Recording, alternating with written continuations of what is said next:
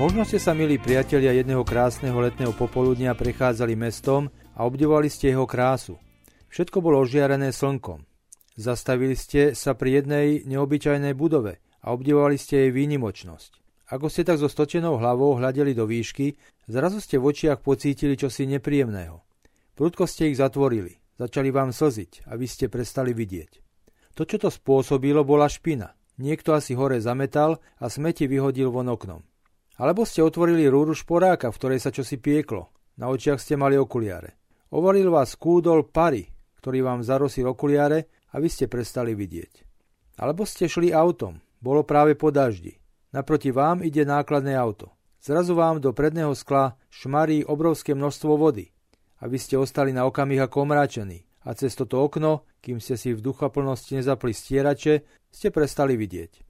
Všetky tieto tri situácie, milí priatelia, majú spoločného menovateľa. Veci, ktoré človek vidí jasne, zrazu vidieť prestane, pretože medzi neho a tieto veci sa dostala prekážka. Vidí ich buď matne, alebo ich nevidí vôbec. Tá istá myšlienka znie aj z Evanelia 2. adventnej nedele.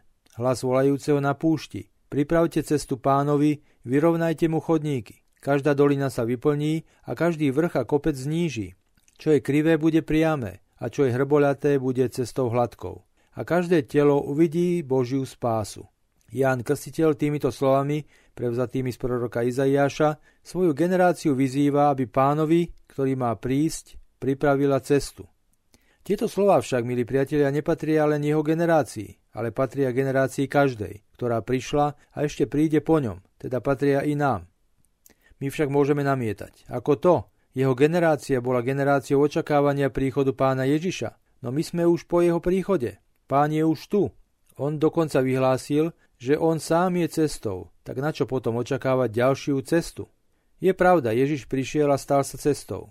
Lenže čo z toho, keď si ho ty doteraz neprijal ako svoju cestu? Ježiš o sebe tiež povedal, že on je pravda. Lenže čo z toho, keď si ho ty sám neprijal ako svoju vlastnú pravdu? Ježiš dokonca o sebe vyhlásil, že on je život. Lenže čo z toho, keď si ho ty neprijal ako svoj vlastný život? Ježiš nám tiež povedal, že on nám prináša pokoj. No čo z toho, keď ty si stále rozorvaný a v svojom srdci nemáš pokoja? A tiež povedal, že on je svetlo. Čo však z toho, keď ty stále žiješ v tme? Povedz, mohol by vodič, ktorému do predného skla protiidúce auto šmarí prúd vody a on prestane vidieť, povedať, na čo zapínať stierače, veď cesta je kvalitná a pekne vyasfaltovaná. Čo on má z tejto kvalitnej cesty, keď ju on osobne nevidí? Alebo mal by povedať, výrobca auta mal toto auto tak vyrobiť, aby sa nikdy jeho okno neznečistilo. Takéto rozmýšľanie by bolo iste absurditou a v bežnom živote sa k nemu ani neuchylujeme. Ak sa nám znečistia okuliare či okno a my cez ne nevidíme, jednoducho ich vyčistíme. Prečo ale takto isto nepostupujeme aj v duchovnom živote? Je veľa vecí, ktoré nám v duchovnom zmysle bránia vo videní a tak nám blokujú rast, rozvoj a napredovanie. Čo to presne je?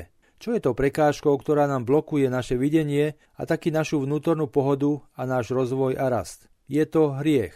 Hriech zatemňuje pohľad. Hriech nám bráni v rozvoji. Hriech nás paralizuje a rozkladá. Hriech nám zatemňuje úsudok. Človek žijúci v ťažkom hriechu alebo v ťažkom hriešnom návyku nevidí nič krásne v duchovne a v konečnom dôsledku nebude schopný zažívať ani Boha a ničoho, čo s Bohom súvisí. K istému kňazovi raz prišiel neznámy muž a prosil ho o rozhovor. Predstavil sa mu takto. Oče, som neveriaci človek. Bol som vychovávaný ako katolík, aj som dlho bol veriaci, ale od istého momentu mi viera začala pripadať stále viac absurdnejšou, až som ju celkom opustil. Mám proti viere mnoho námietok a argumentov a chcel by som, aby ste mi ich vyvrátili.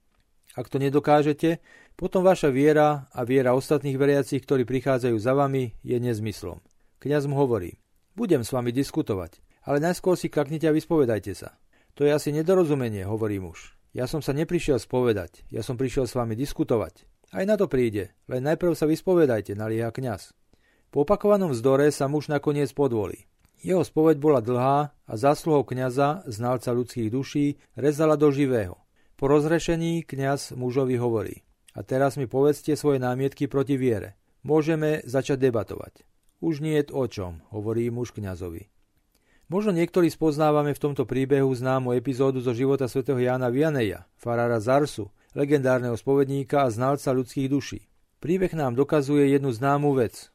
Ako hovorí sväté písmo, čistým je všetko čisté, ale poškvrneným a neveriacím nie je nič čisté. Alebo lampou tela je oko. Ak bude tvoje oko čisté, bude celé tvoje telo vo svetle. Ale ak sa tvoje oko zakalí, bude celé tvoje telo vo tme. Veď sa len pozrieme na mnohých ľudí, ktorí sú obeťou mravnej skazenosti, ako si nielenže nedokážu oceniť nič čisté, ale z ideálov v oblasti mravnosti sa dokonca ironicky vysmievajú. Ideálom neveria. Človek po krk namočený v špine nemôže vidieť veľkosť a krásu Boha a čnosti. Alebo sú ľudia, a možno i my sme jednými z nich, ktorí prežívajú vnútornú prázdnotu, nevedia sa nájsť, stále pred čím si utekajú, alebo cítia ustavičné stavy nepokoja a nepohody, hľadajú dôvod, no na nič neprichádzajú. Keby všetci títo ľudia našli odvahu a pozreli by sa hĺbšie do svojho vnútra, Možno by zistili, že im tam trčí nejaký hriech či zlo z minulosti, ktoré doteraz ešte nevyznali a teda sa s ním ešte stále nevysporiadali. Pocit naplnenosti, pohody, šťastia a pokoja dáva iba pán. Ako on prebýva v nás, je to znak, že všetko je v poriadku. Pán však môže prísť len tam, kde sa mu pripraví cesta. Ak sú na ceste k nám, do nášho života a do nášho vnútra bloky a prekážky, pán k nám nepríde. Nech by sme navonok po ňom čo ako silne túžili. Ak sú na ceste k nám hlboké rokliny, vysoké skaliská, či dokonca železná opona, nečudujme sa, že pán stojí pred dvermi a čaká. Advent je, milí priatelia, obdobie očakávania príchodu pána. Je to aj obdobie, kedy sme pozývaní viac než inokedy k pokániu, ktorého súčasťou a vyvrcholením je dobrá spoveď. V útorok začíname Svetý rok milosedenstva. Toto všetko sú pre nás veľmi silné pozvania k tomu, aby sme nabrali odvahu a svoj život si konečne dali do poriadku. Želám vám, milí priatelia, požehnaný advent.